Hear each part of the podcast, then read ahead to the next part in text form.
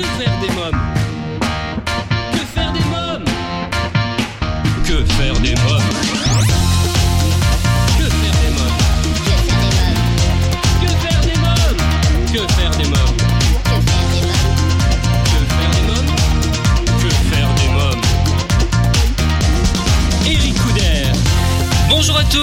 Bienvenue, c'est Eric Couder. Je suis très heureux de vous retrouver pour ce nouveau numéro de Que faire des mômes, l'émission 100% pour les parents.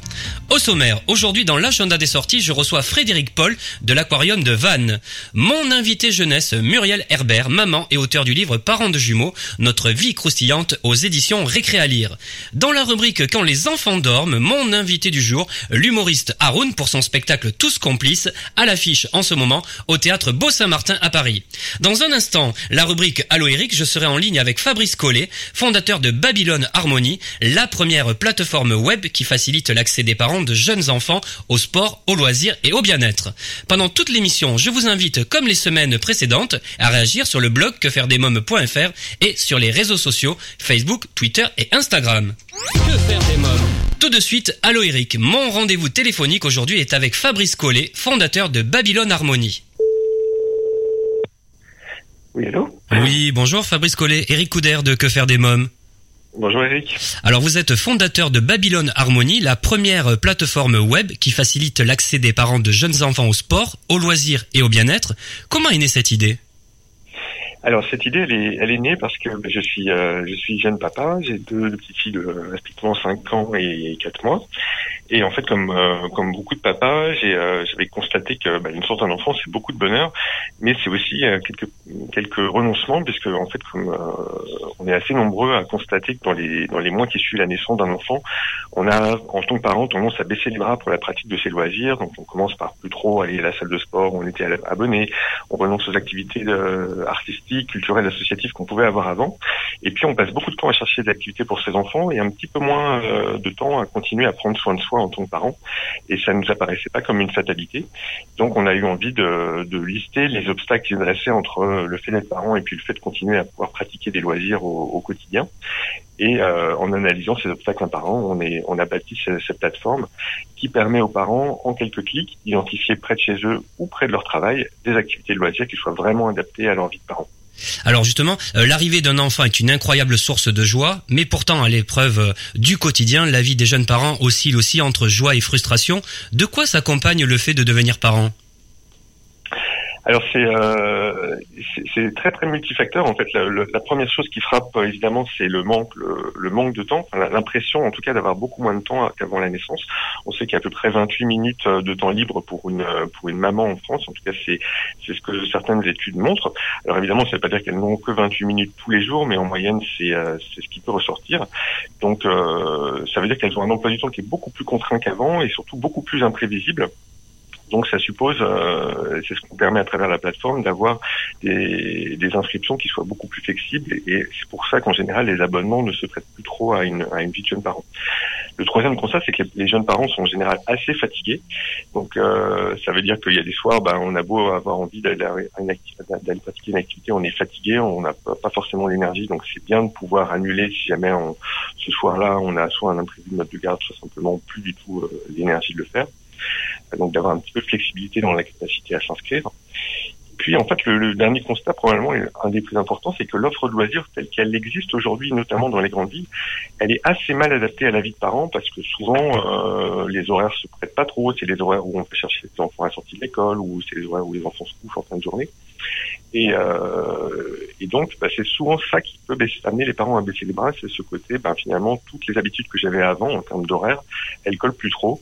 Et donc, nous, on a eu envie de mettre des coups de, des coups de projecteur sur des activités qui soient plus adaptées en termes d'amplitude horaire, mais aussi dans leur capacité à pouvoir se programmer dans des lieux près de, chez son, près de son travail ou carrément à domicile pour euh, adresser la question du mode de garde. Alors une étude, une étude sociologique parue en 2015 lève un tabou en quantifiant que le moral de 70% des parents baisse dans l'année qui suit la naissance du premier enfant. Quelles en sont les raisons?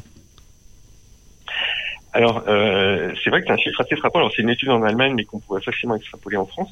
Les principales raisons, c'est effectivement ce, alors c'est assez tabou quelque part, mais c'est ce sentiment d'être un peu submergé par les nouvelles obligations liées à l'arrivée de l'enfant.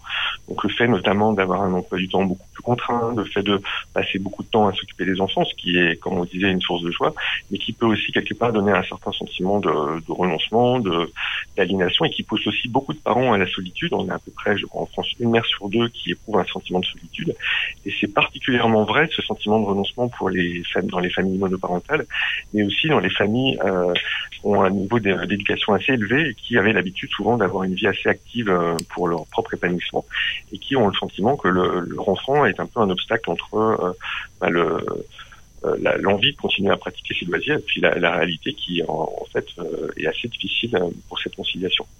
Alors vous êtes fixé au sein de votre start-up une double mission. quelles sont-elles ces deux missions?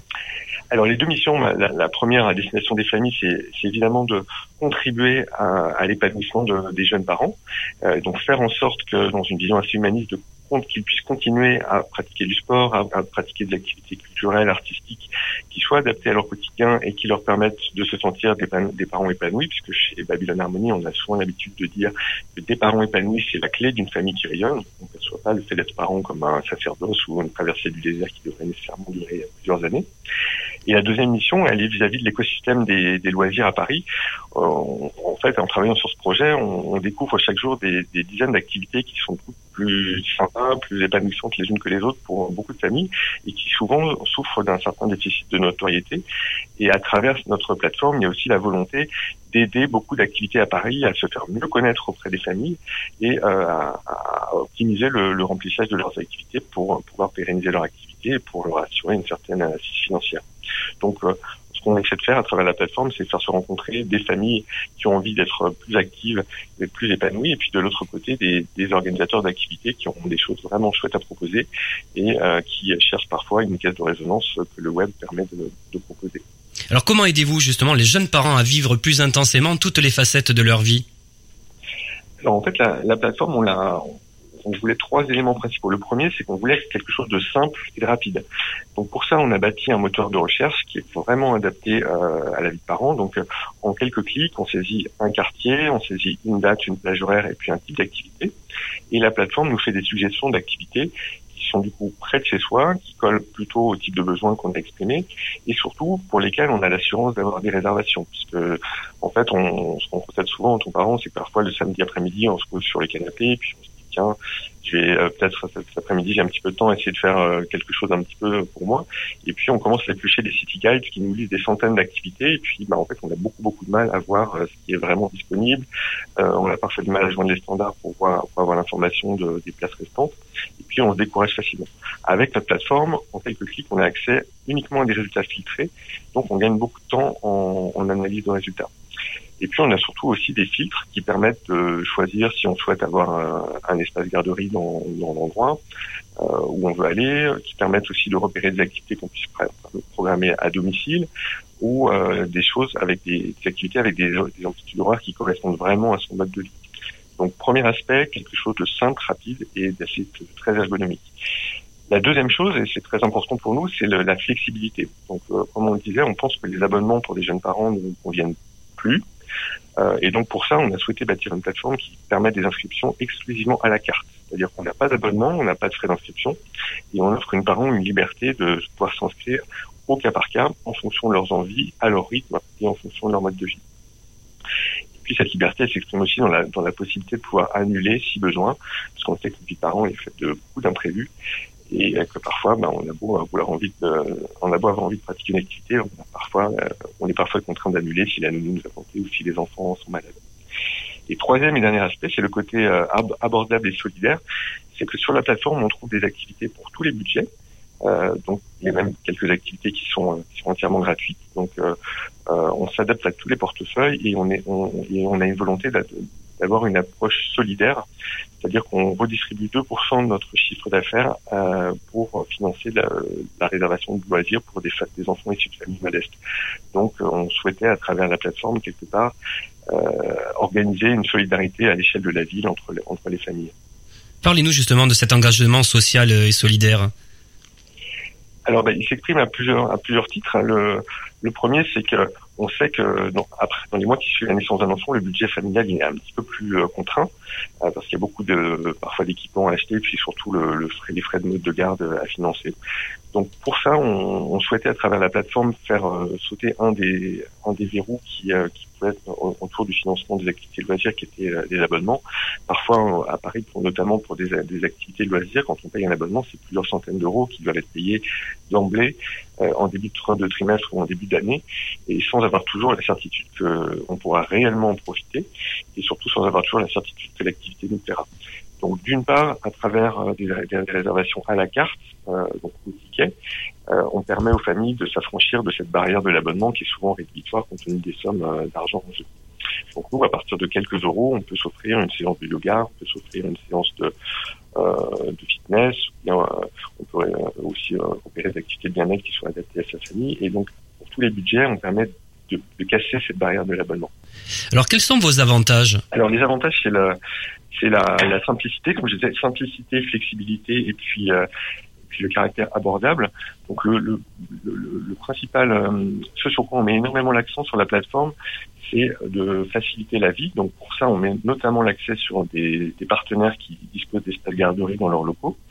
Donc c'est, euh, ce sont des endroits où on peut aller en tant que parent avec son enfant. L'enfant est pris en charge dans un espace garderie où il va, on, on va lui proposer des activités de jeu, d'éveil, pour l'occuper de manière intelligente et surtout sécurisée. Et pendant ce temps-là, les parents peuvent pratiquer une activité de loisir, de bien-être ou de beauté qui, qui leur permettent de s'offrir une petite, une petite bulle dans leur quotidien. Euh, on met aussi l'accent sur des activités qui ont des amplitudes horaires vraiment adaptées à la vie de parents, donc notamment tôt le matin, tard le soir quand les enfants sont couchés et que le conjoint est rentré à la maison et peut, euh, peut s'occuper d'eux, ou pendant la pause déjeuner. Et puis enfin, on propose aussi des activités qu'on puisse programmer à domicile, parce qu'on sait que bah, parfois trouver une babysitter ou euh, c'est pas toujours simple, ou c'est souvent assez coûteux, et qu'en programmant une activité à domicile pendant que les enfants sont à la sieste, ça permet de résoudre un problème clé qui est celui de, de la, du mode de garde et aussi parfois de la volonté de ne pas avoir à, à affronter les transports, que ce soit la voiture ou les transports en commun. Alors comment fait-on pour vous contacter, faire une réservation? Comment ça se passe en fait? Alors donc euh, c'est très simple. En fait, en quelques clics, on, on définit ces critères. Donc euh, le lieu, la date, la plage horaire et puis euh, le type d'activité. À ce moment-là, le moteur propose une, une sélection d'activités. vous choisissez, donc vous pouvez parcourir les annonces qui vous fournissent les éléments clés comme le quartier, les horaires disponibles, le prix et puis les, les notamment le matériel à apporter si c'est une activité sportive par exemple. Et ensuite, la réservation, elle se fait, elle peut se faire 24 heures sur 24, 7 jours sur 7. C'est-à-dire que les partenaires remplissent leur planning et leur disponibilité en ligne. Et donc, en tant que famille, vous pouvez directement euh, exprimer une demande de réservation pour l'activité, quelle que soit l'heure du, du, jour et de la nuit. Et vous recevez une, une confirmation euh, que vous n'avez plus qu'à apporter euh, le jour J ou à l'heure H sur, sur le lieu de l'activité pour, pour être accueilli et profiter de votre activité. Fabrice Collet, avez-vous un dernier message à faire passer. Bah, Le dernier message, c'est un message d'encouragement aux parents à, ne pas à, ne pas considérer la, la solitude du parent comme une, comme une fatalité. Donc c'est un message euh, qui les encourage à, à, prendre du temps pour eux et à surtout ne pas culpabiliser de, de le faire. Alors, il ne s'agit pas évidemment d'être des mauvais parents qui s'occupent euh, jamais de leurs enfants. Il s'agit de, de, considérer qu'en tant que parent, on a le droit aussi de s'octroyer des bulles de bien-être dans son quotidien, dans sa semaine, et que c'est important de, de, pouvoir continuer euh, à rester épanoui. Et c'est vraiment la clé d'une famille qui rayonne autour de soi. Merci euh, Fabrice Collet. Merci beaucoup. Merci Eric. À très bientôt. Alors, si vous souhaitez avoir davantage d'informations sur Babylone Harmonie, vous trouverez un lien sur le blog quefairedesmoms.fr dans l'onglet Programme de l'émission. Dans quelques minutes, l'agenda des sorties, mon invité euh, Frédéric Paul, directeur de l'aquarium de Vannes. Mais pour l'instant, c'est la pause. Que faire des mômes?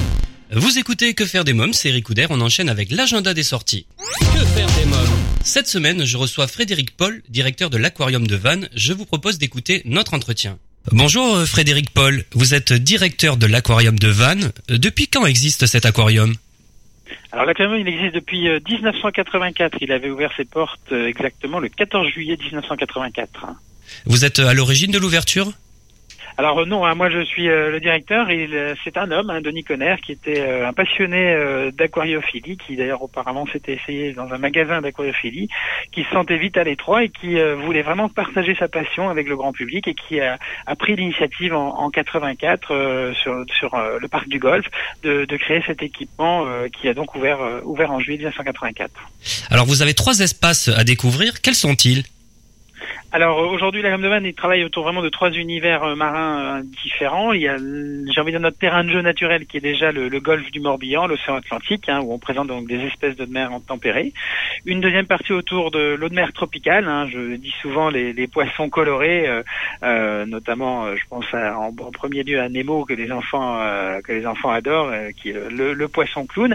Et puis un troisième univers autour de l'eau douce tropicale, avec une, petite spécificité à l'aquarium de Vannes, c'est que nous présentons un, un, crocodile du Nil qui avait été retrouvé dans les égouts de Paris euh, dans les années 80. J'en ai entendu parler. Hein. Tout à fait. Alors, donc, ce n'est pas une légende, hein, c'est une réalité. Il c'est une femelle d'ailleurs, hein, euh, un crocodile qui s'appelle Eleonore et qui avait été euh, retrouvé, identifié tout au moins par les égoutiers de, de, Paris, qui avait appelé les sapeurs-pompiers à, à, la rescousse, si je puis dire, pour venir sortir cet animal qui à l'époque elle faisait 70 cm, donc elle était encore petite, et qui un temps a séjourné au Muséum d'histoire naturelle avant de, de venir définitivement euh, s'installer dans le Morbihan. Ah Alors quelle espèce trouve-t-on dans les eaux de mer tempérée? Alors, on va principalement mettre nous à l'honneur euh, les espèces de, chez nous. Donc, on va retrouver euh, quelques grands classiques euh, comme les dorades royales, les bars, tout ce qui est également mulet et bien sûr les crustacés. Et puis, on va aussi surtout, avant tout, mettre en avant bah, des espèces emblématiques du golfe du Morbihan. Je pense notamment au premier chef aux, aux. Alors, la famille des Sangnatidés, qu'est-ce que c'est? C'est plus exactement, notamment, les hippocampes, l'hippocampe du golfe du Morbihan, qui est une, une des figures emblématiques de notre territoire, puisque euh, on a la chance d'avoir deux espèces ici sur le golfe du Morbihan, euh, l'hippocampe commun et l'hippocampe chevelu. Alors dans euh, les mers chaudes et tropicales, alors, je vous citais tout à l'heure, bien sûr, l'incontournable, l'inarable euh, poisson clown, hein, euh, qu'on appelle aussi Nemo, où euh, c'est vrai que celui-ci reste une figure aussi emblématique et passionnante pour, le, pour les enfants. Mais aussi, on va aborder d'autres espèces, tout ce qui est, par exemple, requins, bien sûr, hein, les requins d'eau de mer tropicale. Alors, chez nous, on présente plutôt des requins à pointe noire. On va présenter aussi des requins bambous. Alors, les requins bambous, c'est, je dis souvent, l'équivalent, on va dire, en quelque sorte, de la, la roussette qu'on trouve ici en milieu de mer tempérée, la roussette tropicale. Donc euh, on a la chance en plus ici de maîtriser particulièrement bien la naissance de, de ces petits requins bambous. Et puis sinon on va aussi avoir euh, chez nous un couple de un couple de tortues vertes euh, qui, qui est ici depuis depuis de nombreuses années et qui ont un peu plus d'une quarantaine d'années. Ah oui, et alors en eau douce chaude Je suis curieux, hein, j'ai envie de tout savoir. Ben, vous avez bien raison, mais c'est ce qu'il faut. Hein. Tandis qu'en eau douce chaude, ben, on va présenter, alors je vous ai parlé de notre crocodile du Nil, oui. on va avoir notamment les anguilles de jardin, on va présenter notamment euh, tout ce qui on appelle les cyclidés, cyclidés d'Afrique, les piranhas, hein, bien sûr, qui restent aussi d'espèces assez passionnantes et étonnantes pour le, le grand public, euh, des poissons alligators. C'est vrai que sur la partie eau douce tropicale, nous on s'attelle surtout à mettre en avant, on va dire, l'adaptation de l'espèce à son environnement, c'est-à-dire que le poisson euh, sait aussi s'adapter euh, de manière assez naturelle euh, à son environnement. Par exemple, l'anguille euh, électrique, elle va être amenée à rapidement perdre la vue à partir de, sa deuxième année pour pouvoir se déplacer en fonction des impulsions électriques qu'elle va émettre. Le tétra du Mexique, qui est un, un, petit poisson qui vit en milieu cavernicole, pareil, lui va perdre sa couleur et devenir presque albinos parce qu'il se retrouve dans des milieux où finalement couleur et vue ne sont pas nécessaires. On va avoir les piranhas, bon, qu'on connaît, qui sont des espèces qui justement en milieu d'eau naturelle douce peuvent aussi euh, s'adapter en fonction du régime alimentaire qu'ils ont. Donc on, on, va vraiment mettre en avant, euh, j'ai envie de dire, cette facilité qu'a l'animal à s'adapter à son environnement. Alors vous proposez également des anniversaires pour enfants. Euh, comment ça se déroule? Alors les anniversaires euh, se déroulent de la manière suivante, c'est-à-dire qu'on met à disposition un espace dédié euh, privatif, on va dire pour euh, pour l'enfant et, ses amis, et ses copains qui et copines qui vont venir. Ensuite, on va leur proposer aussi toute une série d'activités, d'animations, une petite chasse au trésor de découverte dans l'aquarium. On va également proposer des jeux, des jouets, parce qu'il faut que ce soit vraiment un moment festif pour l'enfant. Et puis, s'il le souhaite, il peut aussi retenir des animations, comme par exemple l'animation bassin tactile, où là, en présence d'un animateur scientifique, il va être amené à, toucher, caresser, manipuler des espèces de chez nous, comme les crustacés par exemple, ou certains animaux qu'on retrouve ici en bord de mer.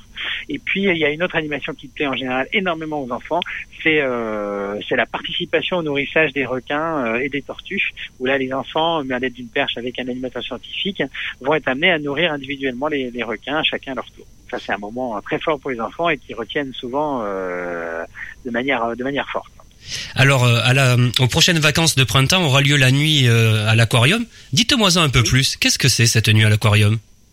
Alors on est parti d'une démarche euh, finalement un peu en discutant justement avec notre notre jeune public, hein, qui est vraiment un public qui, qui suit l'aquarium et qui, qui, se passionne, que beaucoup d'enfants disent ah mais quand même moi j'aimerais bien euh, un jour pouvoir passer une nuit à l'aquarium, euh, pouvoir y, dormir au milieu des poissons. Donc on s'est dit bah pourquoi pas, il y a, y a peut-être quelque chose à réfléchir. Donc on propose effectivement six fois dans l'année donc ce type de, de nuit à l'aquarium où les enfants sont accueillis à partir de 21 h avec toujours notre équipe d'animateurs scientifiques où ils vont être amenés à avoir une visite un peu, bah, un peu, un peu spéciale, hein, j'ai envie de dire, euh, de nuit, avec une, un focus sur certains, sur certaines espèces d'aquarium, certains poissons. Ils vont pouvoir assister à un nourrissage en direct euh, des, des espèces de mer tropicale, euh, toute une série de jeux scientifiques et pédagogiques qui vont les accompagner tranquillement jusqu'à 22 ou 23 heures en général, c'est ce qu'on dit aux parents, mais on va un petit peu plus tard dans, l'heure. Et à partir de, de 23 heures, extinction des feux et les enfants s'endorment devant, devant notre aquarium tropical où euh, bah, ils ont la tête pleine de rêves et puis dans un environnement quand même assez, assez original et assez exceptionnel. Et puis le lendemain matin, euh, petite visite s'ils le souhaitent euh, des dieux, voir un petit peu l'arrière du décor, on va dire. Et à 9 heures, petit déjeuner où on invite les parents aussi à nous rejoindre pour pouvoir vraiment faire un temps d'échange pour que les enfants puissent aussi euh, euh, échanger un petit peu sur leurs impressions. On veut vraiment faire cette, nuit là quand même un moment, un moment très original et convivial. Donc c'est vrai que c'est un produit qui, qui remplit bien aujourd'hui euh, ses objectifs. Bon, c'est sur des petits groupes, hein, c'est de six enfants, donc c'est vrai que ça marche bien et euh, c'est une opération qu'on veut vraiment réitérer, euh, réitérer chaque année parce que ça fait un, un, moment un peu privilège pour pour nos pour nos, nos charmantes têtes blondes. À partir de quel âge on peut participer? À partir de 8 ans, hein, pour euh, des raisons aussi euh, un petit peu réglementaires, c'est préférable d'aller sur des âges un peu plus grands. Donc c'est entre 8 et 12 ans en général que qu'on a des, des, participants ou des enfants euh, qui, qui, qui, nous accompagnent sur ce produit-là. Comment se passe, se passe la réservation? Alors la réservation peut se faire de deux ans, soit on contacte l'aquarium en direct via notre, notre standard, hein, donc le 02 97 40 60 67 pardon 40 02 87 40 67 40 pardon. L'adresse mail autrement hein, qui reste contact et puis on peut aussi réserver en ligne via soit notre ligne formulaire sur aquariumdevanne.fr ou via également euh, notre système de vente en ligne sur le site internet. Alors quel est le tarif? Alors c'est un produit qu'on vend aujourd'hui dans les dans les 70 euros. D'accord. 70 euros c'est pour pour un enfant c'est ça? Pour un enfant, oui, pardon. 70 euros par enfant, euh, oui, tout à fait. Et le tarif par an, c'est le même? Non, alors c'est un produit qu'on propose pas du tout hein, pour les parents. C'est vrai que je l'ai peut-être euh, pas bien expliqué. C'est vraiment que pour les enfants et les enfants sont accueillis par nos équipes scientifiques, par nos animateurs et ils passent la nuit et ils sont sans leurs parents. Hein. Ils sont vraiment en totale euh, en totale autonomie. Donc ce qui explique aussi qu'on soit sur une tranche d'âge de 8 à 12 ans. D'accord. Euh, moi, c'est un regret pour moi, hein, parce que j'aurais bien mettre un enfant là. Alors on a beaucoup. je vous cache pas qu'on a beaucoup d'adultes euh, qui se sont manifestés, mais c'est beaucoup plus compliqué, si vous voulez, techniquement organisé pour des adultes. Parce que l'idée, c'est qu'on est sur un moment très convivial, un petit peu, c'est presque un bivouac hein, finalement dans le dans le parcours de la de l'aquarium où en fait les enfants euh, sont vraiment un environnement qui a été aménagé pour eux. C'est vrai qu'on aimerait bien le faire pour euh, pour des adultes, mais c'est plus compliqué, j'avoue. Mais on, on y réfléchit quand même. Alors, euh, quel après, pour les adultes, on a un autre produit qui marche bien aussi, qui est euh, alors qui est un petit peu différent, mais qui a très bien fonctionné l'année et qu'on réitérera aussi cette année en février. Ce sont euh, les, la Saint-Valentin à l'aquarium où on propose ça pour les couples qui peuvent venir manger et profiter d'un moment un petit peu convivial et très intimiste au milieu du parcours de visite pour dîner. D'accord, ça c'est très bien aussi. Euh, quel est l'animal, le poisson euh, que les enfants aiment le plus ou même les visiteurs? Alors je dirais qu'il y en a, il y en a plusieurs. Euh, c'est vrai que le crocodile revêt quand même un, un, atout affectif très fort, on va dire, pour le pour nos visiteurs, parce que bon, son histoire est quand même singulière. Et j'ai envie de dire, si, euh, si ce crocodile n'avait pas été retrouvé dans les égouts de Paris, je pense qu'il n'y en aurait pas eu à l'aquarium de Vannes. Donc c'est vrai qu'elle occupe, euh, une place importante dans, dans, le cœur du public et même dans le cœur aussi de nos équipes. Après, il y a, comme je le citais tout à l'heure, l'hippocampe, hein, parce que c'est une figure emblématique du golf, c'est un animal assez magique, hein, assez majestueux, euh, le, le, cheval de mer, comme on l'appelle. Donc c'est vrai qu'il occupe aussi euh, pour le public une place importante. Et puis il reste aussi quand même euh, les incontournables requins, notamment les requins pointe noirs qui fascinent euh, de manière générale le public. Sans oublier notre couple de tortues vertes, puisque vu leur gabarit, le mâle fait plus de 80 kilos, c'est vrai que ça impressionne souvent le, public. Donc voilà un petit peu les espèces euh, qui sont souvent, qui marquent souvent les esprits euh, de nos visiteurs qui, viennent à, qui viennent à de Vannes. Comment se déroule une journée dans un aquarium? Une journée pour vous, pour votre équipe? Ça se passe comment? Alors une, une, journée, une journée type pour nos équipes, euh, bah, déjà elle démarre euh, notamment pour la, la, partie technique sur un contrôle des installations hein, qu'on fait de manière permanente, donc tout ce qui est système d'approvisionnement en eau, en eau de mer, pompage d'eau de mer, filtration. On, on a aussi l'équipe scientifique, hein, bien sûr, qui, euh, qui intervient tous les jours sur les aquariums, qui va s'assurer du bien-être, on va dire, de nos animaux en termes de nourrissage, en termes d'entretien des aquariums également, euh, vérifier que tous les, les, on va dire, les, rapports physico-chimiques sont bien respectés et que, et que le, le bac est en, est en bon état, on va dire. Euh, pour les équipes euh, commerciales, euh, bah, c'est travailler un petit peu sur nos outils de communication, notre site internet, s'assurer que tout ce qui est information soit régulièrement mis à jour pour bien faire connaître la commune de Vannes. Pour les équipes accueil, bah, c'est se mettre en ordre de marche pour justement accueillir nos visiteurs, puisqu'il faut rappeler que la com de Vannes, il est ouvert toute l'année, pardon, 7 jours sur 7, hein, donc à part le 25 décembre et le 1er janvier, qui sont deux seuls jours de fermeture, c'est un équipement ouvert à l'année. C'est vraiment un choix qu'on qu'on a toujours fait depuis euh, depuis le début. Euh, et puis, bah, effectivement, après, tout au long de la journée, il y a des interventions techniques. On profite aussi des, des périodes où l'amplitude d'ouverture de l'aquarium est plus, est plus modeste pour aussi intervenir, notamment en hiver, sur les installations, les travaux, etc. C'est un, un, un, sans cesse chantier, hein, j'ai envie dire, l'aquarium de Vannes, parce que l'eau de mer, c'est un élément assez corrosif, on va dire, et qui, euh, qui finalement euh, des interventions régulières et une maintenance, euh, une maintenance affûtée. Euh, combien avez-vous d'espèces? Ah, c'est une bonne question. Euh, oui. On estime à peu près qu'on a 250 espèces à l'aquarium de Vannes, hein, à peu près, ce qui euh, signifie qu'on a à peu près de l'ordre de, de, je dirais, de 3000, 3000 animaux à peu près, tout réunis, qu'on présente ici à l'aquarium de Vannes. Combien avez-vous de bassins? C'est des bassins qu'on dit, c'est comment on dit des aquariums, oui, des, bassins, des bassins Oui, tout à fait, des bassins, des aquariums, oui, tout à fait. Alors là, aujourd'hui, autour d'une un peu plus de 50 bassins hein, qui sont euh, implantés à l'aquarium. Euh, donc euh, ça va de, de, petits volumes, comme on peut avoir des aquariums de 2000, 3000 litres, jusqu'à des volumes plus importants euh, de l'ordre de 140 à 150 000 litres. Alors quels sont vos horaires? Justement vous, vous me parlez tout à l'heure des, des jours d'ouverture, mais les horaires c'est quoi? Alors, on a, on a finalement euh, trois périodes d'ouverture. Hein, sur les périodes de vacances scolaires, hein, donc ce soit les vacances d'hiver, de printemps, tout ça, et bien sûr estivales, et Noël, on est ouvert de 10h à 18h, hein, donc euh, sans en continuité sur cette journée-là.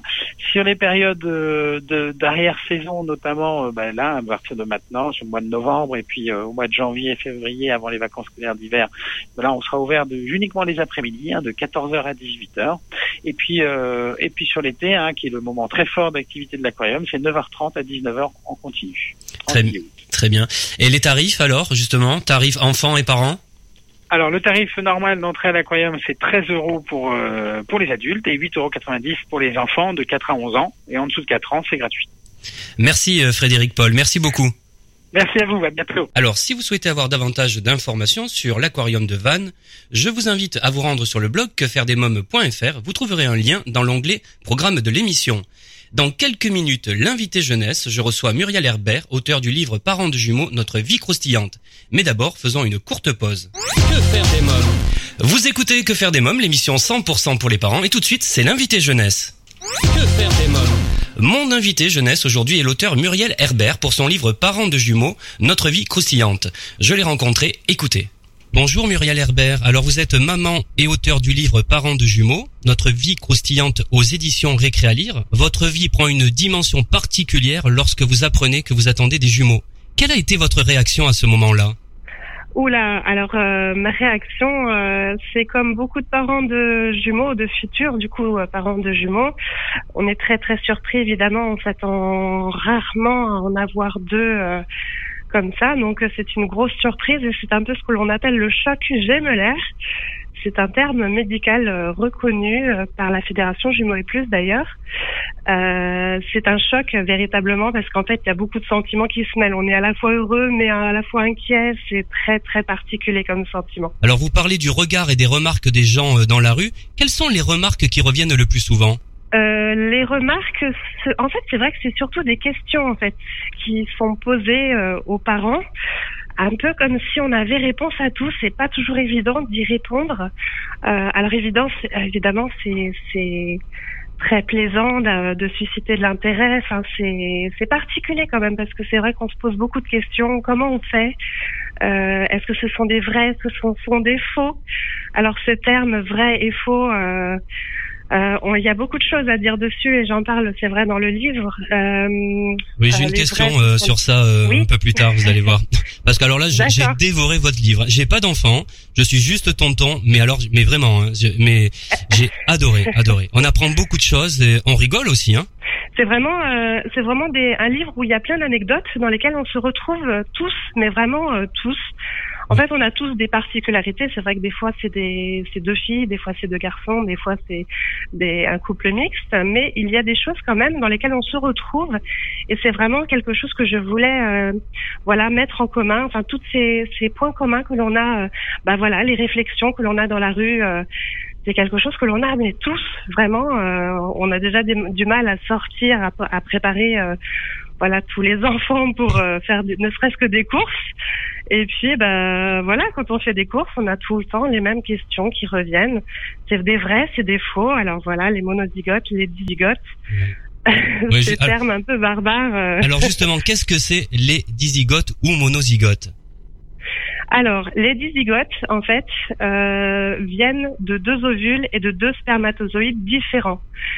D'où le fait que ça peut, ça peut être un garçon et une fille, mais ça peut être aussi de sexe euh, identique. Ça, c'est euh, l'explication médicale. Donc forcément, ils se ressemblent un peu, mais comme des frères et sœurs. Après, les monozygotes, ce que l'on appelle les vrais jumeaux, eux, par contre, sont euh, issus d'un seul ovule et d'un seul spermatozoïde qui se sont scindés euh, bah, à un stade plus ou moins différent en fait de la fécondation, ce qui fait qu'ils se ressemblent plus ou moins si c'est tardif ou pas. Alors, comment devient-on parent de jumeaux? Oula, grande question. Je pense que ça vient avec le temps. Euh, euh c'est, on devient jamais, on n'est jamais vraiment préparé. Hein. C'est, ce que je disais, on n'est jamais vraiment préparé à ce, à cet événement. Euh, c'est, c'est quelque chose que l'on acquiert au fil du temps. Euh, les jumeaux, c'est, c'est vraiment, ah, c'est une grande histoire. À la fois une complicité que l'on vit euh, au quotidien, qui est vraiment merveilleuse à voir à la fois euh, parfois des conflits qu'il faut gérer euh, et puis c'est un rythme au début qui est quand même euh, très sportif. Hein. Alors justement, comment se passe la grossesse? Qu'est-ce qu'il change et quelles sont les conséquences? La grossesse est quand même particulière. C'est vrai qu'elle est très très surveillée médicalement. Euh, Qu'est-ce qui change? Ben en fait, euh, il y a beaucoup beaucoup d'échographies, plus ou moins si c'est des si c'est des monozygotes, euh, donc des vrais jumeaux. Il y a beaucoup, enfin il y a plus d'échographies en tout cas que des dizygotes. Euh, ce qui n'est pas facile à identifier au début en fait. On ne sait pas tout de suite si c'est des vrais faux. On sait seulement si c'est une grossesse qui est bicoriale biamniotique. Voilà, tous ces termes médicaux, on devient vraiment mais euh, un, un, dictionnaire ambulant, euh, enfin c'est particulier parce que c'est vrai qu'on doit s'habituer à des termes euh, comme ça. Euh. Enfin voilà, moi je suis qu'une maman hein, et je suis là en train de vous expliquer des termes médicaux. Bah, c'est bon. Alors vous dites, je vous cite, la naissance, c'est à ce moment-là qu'on se rend compte des choses. Deux bébés, ouf, deux bras. Parlez-moi de ce moment-là, de la naissance. Eh ben là, on remercie le ciel de n'en avoir que deux, parce que c'est vrai qu'on a deux bras, deux jambes, mais finalement, euh, eh ben il y a toujours plus fort que soi, et on se demande comment on aurait fait si on en avait eu trois. Mine de rien, euh, ça... mais ça arrive. C'est vrai que ça arrive, et euh, je les ai rencontrés ces personnes, enfin je les côtoie, et ben on s'en sort toujours finalement. On a une capacité d'adaptation qui se décuple avec le nombre d'enfants, j'ai envie de dire. On s'en sort tous hein, finalement. Alors vous parlez également de la vilaine césarienne. Comment se passe une césarienne programmée? Quels en sont les avantages et les inconvénients? Euh, La césarienne programmée euh, va être mieux vécue parce que justement programmée, euh, c'est justement, j'en parle dans le livre, comment ça se déroule et ce qui se passe vraiment dans le détail. Mais disons que, ben, voilà, on a le temps de s'y préparer, on a le temps de bien, bien voir venir les choses, j'ai envie de dire. Euh, après, je l'appelle vilaine la césarienne parce que, ben, c'est vrai que c'est compliqué de se faire à l'idée qu'on est maman. D'un coup, pof, le ventre il est ouvert et pof, ça sort et pof, on est maman deux fois. Euh, voilà, faut s'y faire. C'est vraiment euh, c'est difficile. Alors votre livre, je le disais au début de cet entretien, est une vraie pépite pour les parents, hein, mais pas que. Hein. Euh, il est écrit, hein. voilà, avec de l'humour. Il y a une partie qui moi m'a fait mais rire, mais aux éclats. Euh, c'est les conseils intentionnés mais non applicables. Alors, quels Oui. sont les conseils les plus absurdes que que l'on vous ait donnés? Euh, le plus absurde et qui revient le plus souvent euh, chez les parents de jumeaux, c'est vraiment le fait de laisser bébé dormir. Euh, ça, vraiment, je crois que c'est pas c'est pas évident, mais il faut en, général par manque de place au début, les enfants euh, sont côte à côte. Alors soit dans le même lit, soit dans deux coussins différents. Après, chaque parent euh, adapte en fonction de ses moyens. Mais c'est compliqué de laisser bébé pleurer si juste à côté il y a un autre bébé. Enfin, c'est des conseils vraiment que l'on ne peut pas appliquer. Alors évidemment, euh, on peut pas tout le temps être à leur botte et euh, répondre aux moindres pleurs, c'est sûr. Mais bon, bah quand on en a deux, c'est le genre de conseil que, qui n'est vraiment vraiment pas applicable. Alors il y a celui-là que j'aime bien aussi. Tu devrais te reposer. ça, ça me fait beaucoup rire. Quand on sait que vous Bah avez voilà, des on est jumeaux. des champions des micro-siestes. Euh, oui, au niveau du repos, euh, vous imaginez bien que oui, on dort un petit peu moins. Et il faut gérer aussi cette fatigue et ce, ce stress. euh. C'est pour ça que j'ai fait ce livre. En fait, c'est vraiment pour euh, forcer un petit peu, si je puis dire, les parents de jumeaux à, à prendre du temps pour eux. Vraiment, c'était c'était pour moi quelque chose d'important. Et bon, j'espère avoir réussi un petit peu. euh, à leur donner un petit souffle d'air euh, dans ce quotidien que c'est bon, c'est vrai que c'est pas facile facile au début quoi. Alors il y a des avantages aussi à avoir des jumeaux. Quels sont-ils? Bah, les avantages c'est vrai que euh, le fait qu'ils soient deux euh, bah, ils s'amusent bien tous les deux c'est vraiment passé un certain temps quand même hein. il y a une complicité qui arrive euh, au bout de je dirais huit neuf mois il y, a, y a une interaction qui se fait petit à petit. Au début, ils se touchent les mains, les pieds. euh, Enfin, c'est vraiment euh, mignon au début. Et puis petit à petit, mine de rien, bah, comme ils jouent ensemble, eh ben, on n'a pas à, à occuper bébé, tout bêtement, parce qu'ils jouent ensemble, donc on peut s'affairer à autre chose. C'est quand même, euh, c'est quand même pas négligeable comme euh, comme avantage. Après, c'est vrai qu'ils font des, des hobbies ensemble, ils font le même sport, donc euh, il n'y a pas aller à droite à gauche. euh. Bon après, avec l'âge peut-être que Alors, c'est un peu différent, mais bon. quelle est la place euh, et le rôle du papa? Très important. Oui. Mais vraiment capital, j'ai envie de dire, ça passe ou ça casse au niveau du couple. Mais c'est vrai que le papa est très très impliqué euh, très rapidement. Il n'y a pas photo, on n'a que deux bras, les mamans. Donc euh, ben, le papa doit être très très impliqué euh, tout de suite et c'est pas forcément, euh, euh, j'ai envie de dire, si évident pour eux euh, parce que ben on peut pas se défiler quoi, on peut pas prendre le temps de réaliser qu'on est papa, c'est tout de suite, il faut s'y mettre. Allez hop, changement de couche, 16 par jour. C'est vraiment un, c'est un, boulot à part entière. Hein. Alors vous abordez aussi, vous me l'avez dit au début de cet entretien, mais j'y reviens, comment habiller les enfants, les courses, l'école, le bain, et puis le rendez-vous chez le dentiste. Comment s'est passé votre premier rendez-vous chez le dentiste? Euh, alors c'est très difficile d'en avoir. Ouais. C'est très très compliqué. Je recommande effectivement de prendre un rendez-vous euh, rapidement parce que plus on avance vers la fin de la grossesse et moins les dentistes, euh, entre autres, hein, euh, prennent de risques. J'ai envie de dire parce que bah, ça peut euh, ça peut déclencher euh, tout simplement un accouchement prématuré et ils, ils prennent pas le risque. Donc euh, c'est un conseil effectivement euh, important. Oui.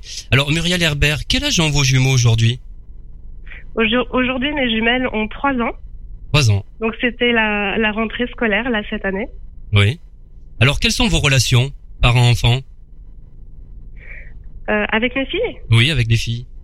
euh, Elles sont câlines, elles sont, elles sont comment? Ah bah, Les deux sont différentes. Oui. Alors, euh, moi, j'ai des jumelles dizygotes, n'est-ce pas? Oui. On va voir si vous avez bien retenu. Oh là, j'ai du mal là, j'ai du mal. Des zigotes. oui, alors c'est ce sont sont des fausses. des fausses jumelles. Voilà. Voilà. Oui. En fait, elles sont bah, donc nées de deux ovules, deux spermatozoïdes différents, ce qui fait qu'elles ne se ressemblent pas du tout. Euh, Il y en a une qui a des yeux bleus, par exemple, euh, une qui a des yeux marrons. Enfin, c'est vraiment, vraiment deux modèles complètement différents, avec des personnalités différentes.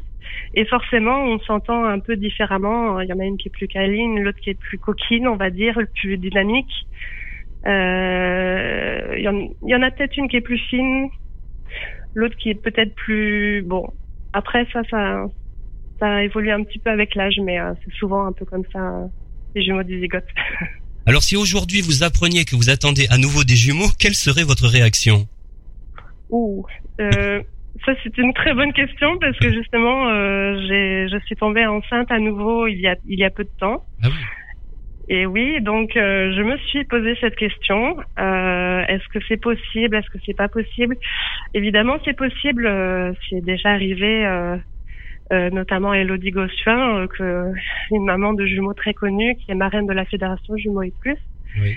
Euh, c'est déjà, ça arrive, ça arrive, mais pas si souvent que ça. En fait, euh, je suis un petit peu au courant des, des statistiques. Euh, je vous donne une exclusivité, allez. Allez.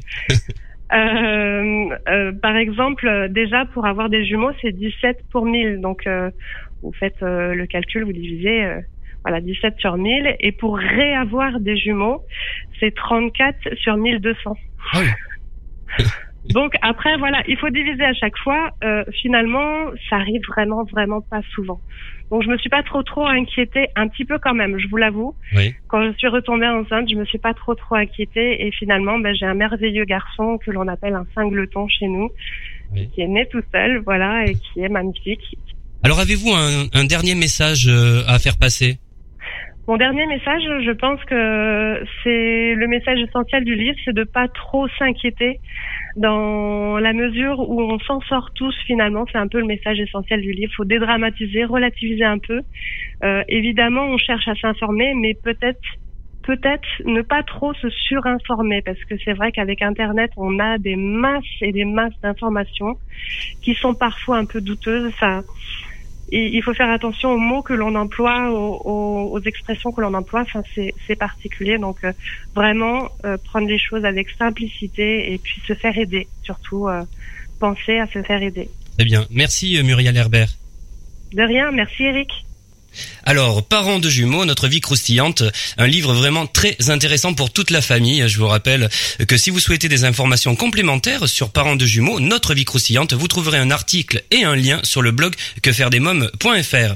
On se retrouve dans quelques minutes pour la rubrique Quand les enfants dorment avec l'humoriste Haroun pour son spectacle Tous complices. Que faire des mômes? Merci d'écouter Que faire des mômes, c'est Eric Couder et tout de suite c'est la rubrique Quand les enfants dorment. Que faire des mômes? Pour cette dernière partie d'émission dédiée seulement aux grandes personnes, je vous propose de découvrir une interview exclusive avec l'humoriste Haroun. Bonjour Haroun, alors vous êtes à l'affiche de Tous Complices, en ce moment au Beau-Saint-Martin. Comment a débuté cette aventure? Euh, je sais pas pourquoi commencer. Je pense qu'elle a débuté quand j'étais vraiment très jeune et que j'ai vu euh, Coluche. euh, à- enfin, j'ai vu, j'ai entendu Coluche à la radio euh, parce que mon père écoutait et là, ça m'a choqué. Je suis devenu passionné d'humour et après, dans mes études, j'ai découvert l'impro théâtrale. Puis j'ai écrit des textes et puis en 2013, je me suis lancé sur euh, sur ce spectacle. Alors vous êtes euh, passionné très jeune euh, pour le One Man Show, mais c'est comme danseur que vous avez fait vos premiers pas sur scène. Parlez-moi de ces années-là.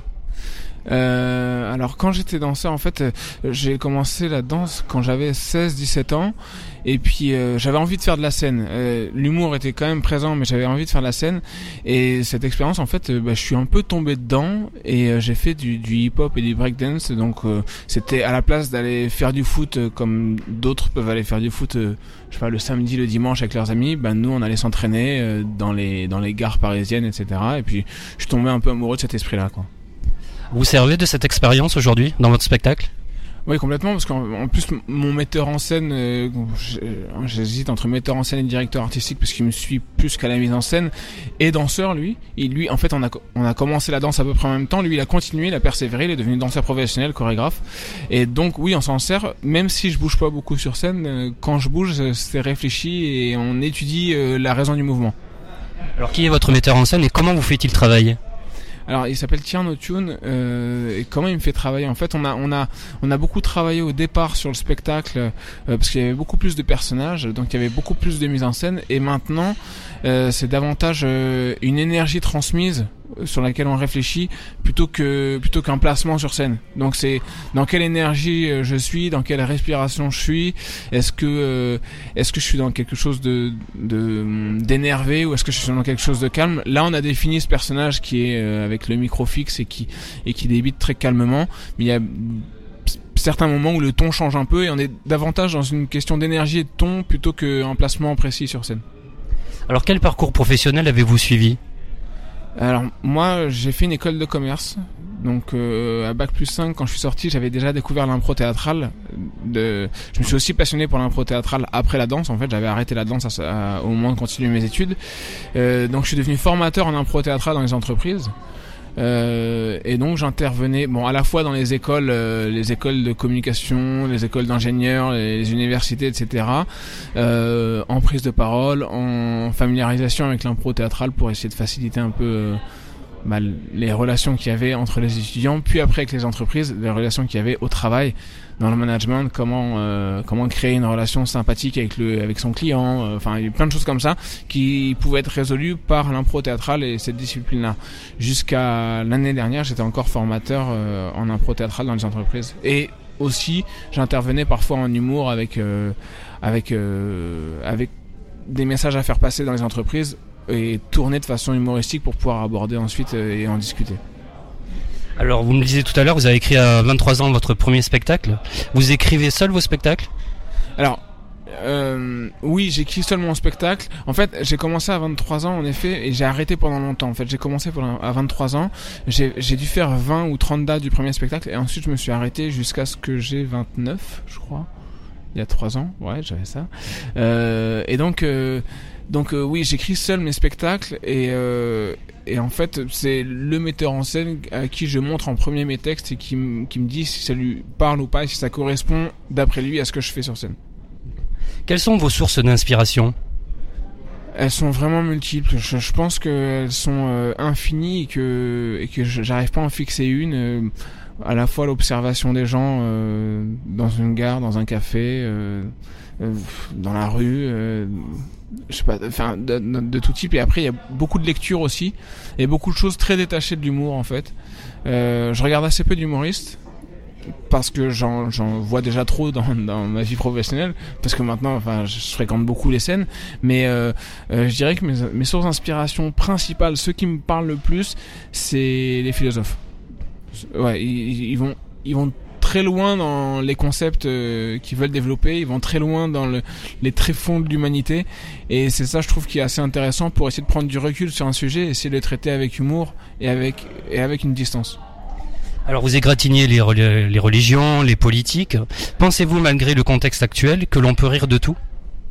Ouais, je pense que moi je pense que c'est une question qu'il faut qu'on arrête de se poser parce que euh, en fait j'ai envie de retourner la question à ceux qui me la posent. Est-ce qu'il y a un sujet sur lequel vous vous pensez ne pas pouvoir rire en fait? Et je pense que on est tous capables de rire de tout. La preuve c'est que dans la sphère privée on se le permet. Euh, la question c'est est-ce qu'on ose rire de tout devant les autres plutôt? Et ça, euh, bah, c'est notre travail à nous humoristes de détendre les gens pour leur dire faut pas avoir honte de rire euh, tout comme faut pas avoir honte de pleurer. C'est une émotion euh, qui permet de, de, se pencher sur un sujet en fait. Euh, donc si, si vous voulez, quand je parle des attentats ou quand je parle de d'autres sujets très sensibles, l'esclavage ou, euh, ou l'Holocauste ou quoi que ce soit, euh, pour moi rire de ça ensemble, ça permet de se pencher sur cette question, ça permet de, de, se pencher ensemble sur la question et donc de faire comme un mini deuil en fait, et donc de se sentir euh, plus vivant euh, que ce sujet ou plus fort que ce sujet. Alors comment réagit le public? Euh, En fait, je pense que le public rit et je pense que socialement ils ont besoin parfois de dire oh pour montrer que euh, je rigole, mais je suis pas vraiment euh, d'accord. Hein.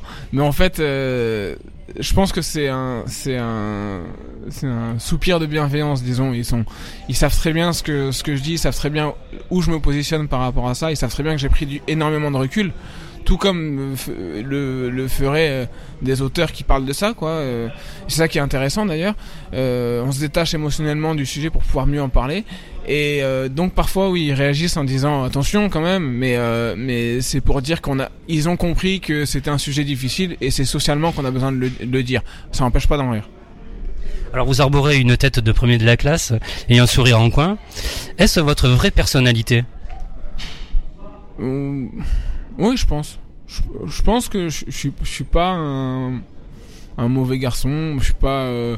Non, j'ai jamais été. Euh, j'ai jamais été euh, très casse-cou ou très. Euh, très rebelle ou voilà non je, je, pense que oui je, je, je, passais bien avec les profs ça se passait bien euh, j'avais des notes pas trop mal en cours mais j'étais pas non plus excellent mais ça, ça, ça, ça, se passait bien en fait oui, c'est plutôt euh, c'est plutôt euh, l'humour euh, qui m'a permis bah, de me faire des amis de, différentes de, différentes origines sociales ou différentes origines culturelles ça, ça s'est toujours bien passé avec qui que ce soit donc oui je pense que je pense que c'est mon personnage je pense que je, suis un je suis un en, en, en réalité je suis assez froid quand même, euh, parce que ça se voit sur scène. Hein.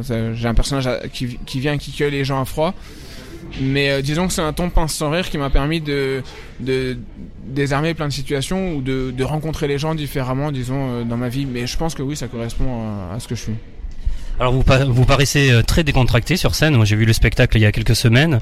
Euh, Avez-vous le track Oui, oui, mais c'est un bon track. C'est un, un, track c'est ce track qui nous permet de nous concentrer en fait. Donc bon, il y a différents stades dans le track et je pense qu'il y a des tracks paralysants. Là, c'est un track d'excitation. Euh, c'est un track d'envie de monter sur scène et c'est un track qui, qui, me, qui me rappelle qu'il faut que je fasse quelques respirations avant d'entrer sur scène, quelques exercices de diction éventuellement, euh, et puis qui me mobilise quoi. Donc c'est, c'est, mais c'est plus une, une envie d'aller euh, d'aller sur scène que que quelque chose de répulsif quoi. Alors de quel humoriste vous sentez-vous le plus proche? À part Coluche, que j'ai compris au début. À part Coluche. Euh, à part Coluche, il y a, y a Ricky Gervais. Euh, qui, qui m'a qui m'a beaucoup marqué c'est un humoriste anglais en fait qui traite aussi d'énormément de sujets et, de, de, sujets parfois difficiles et qui est euh, qui est très pince sans rire et qui arrive toujours à retomber sur ses pattes et je trouve que c'est un très bon auteur c'est un très très bon auteur et, et, euh, ses textes sont, sont, riches à la fois dans ce qu'il écrit pour la scène et ce qu'il écrit pour les séries ou les films. Alors, euh, Haroun, quel petit garçon étiez-vous? Euh, Je pense que j'étais hybride, c'est-à-dire que capable euh, de capable d'être très sage euh, mais capable aussi de, de coups d'éclat, notamment dans la cour de récréation. Quoi. Donc euh, j'étais capable d'être très sage devant un prof, mais de me faire d'avoir des grosses punitions parce que je, faisais n'importe quoi à la cour de récré. Euh, donc oui, et, et, et, très sensible au fait de faire rire les autres. Pas forcément, euh, pas forcément en cours ou pas forcément en étant vraiment un celui du fond de classe qui, qui fait qui fait rien, qui engraine les autres, mais euh, euh, toujours, comme je disais tout à l'heure, réussir à désamorcer les situations en essayant de faire marrer ou euh, ou bah, j'imitais beaucoup aussi les, les, humoristes que je voyais, etc. Donc donc ouais, je pense que je, je, pense que je me marrais bien et que et, que bah, du coup j'avais plaisir à faire marrer quoi. Alors quelles étaient vos relations avec vos parents? Je suis très heureux de comment j'ai grandi, je suis très heureux de, de ce qu'ils m'ont apporté et j'espère que je leur rends quand même. Et, euh, et voilà, ça, ça, ça, ça s'est toujours assez bien passé. Je, j'ai rien à raconter de palpitant là-dessus parce que euh, je, je, suis très satisfait de comment ça s'est passé. quoi. Ils ont vu votre spectacle? Oui, oui, ils l'ont vu, ils l'ont vu et ils, ils m'ont, contrairement à d'autres interviews que j'ai pu entendre, ils m'ont jamais euh, découragé du fait de faire ça. Donc, euh, donc aujourd'hui, oui, ils sont contents de voir que le spectacle marche et que la salle se remplit. Euh, et donc, et donc, je suis très heureux aussi. Et, et, euh, et je pense que c'est aussi important de, de, pour les parents d'encourager les enfants euh, euh, vers leur passion parce que parce que s'ils sont passionnés, ils vont forcément en faire quelque chose. Vraiment. Si on est vraiment passionné, bon, c'est davantage ça qu'il faut vérifier. Hein. C'est faut pas que ce soit juste un, un effet de mode. Euh, mais si les, les parents euh, suivent les passions de leurs enfants, je pense que on peut leur faire confiance sur le fait qu'ils ils vont en faire quelque chose, c'est sûr. Alors, que rajouteriez-vous pour donner à tous nos auditeurs l'envie de venir vous voir sur scène? Euh,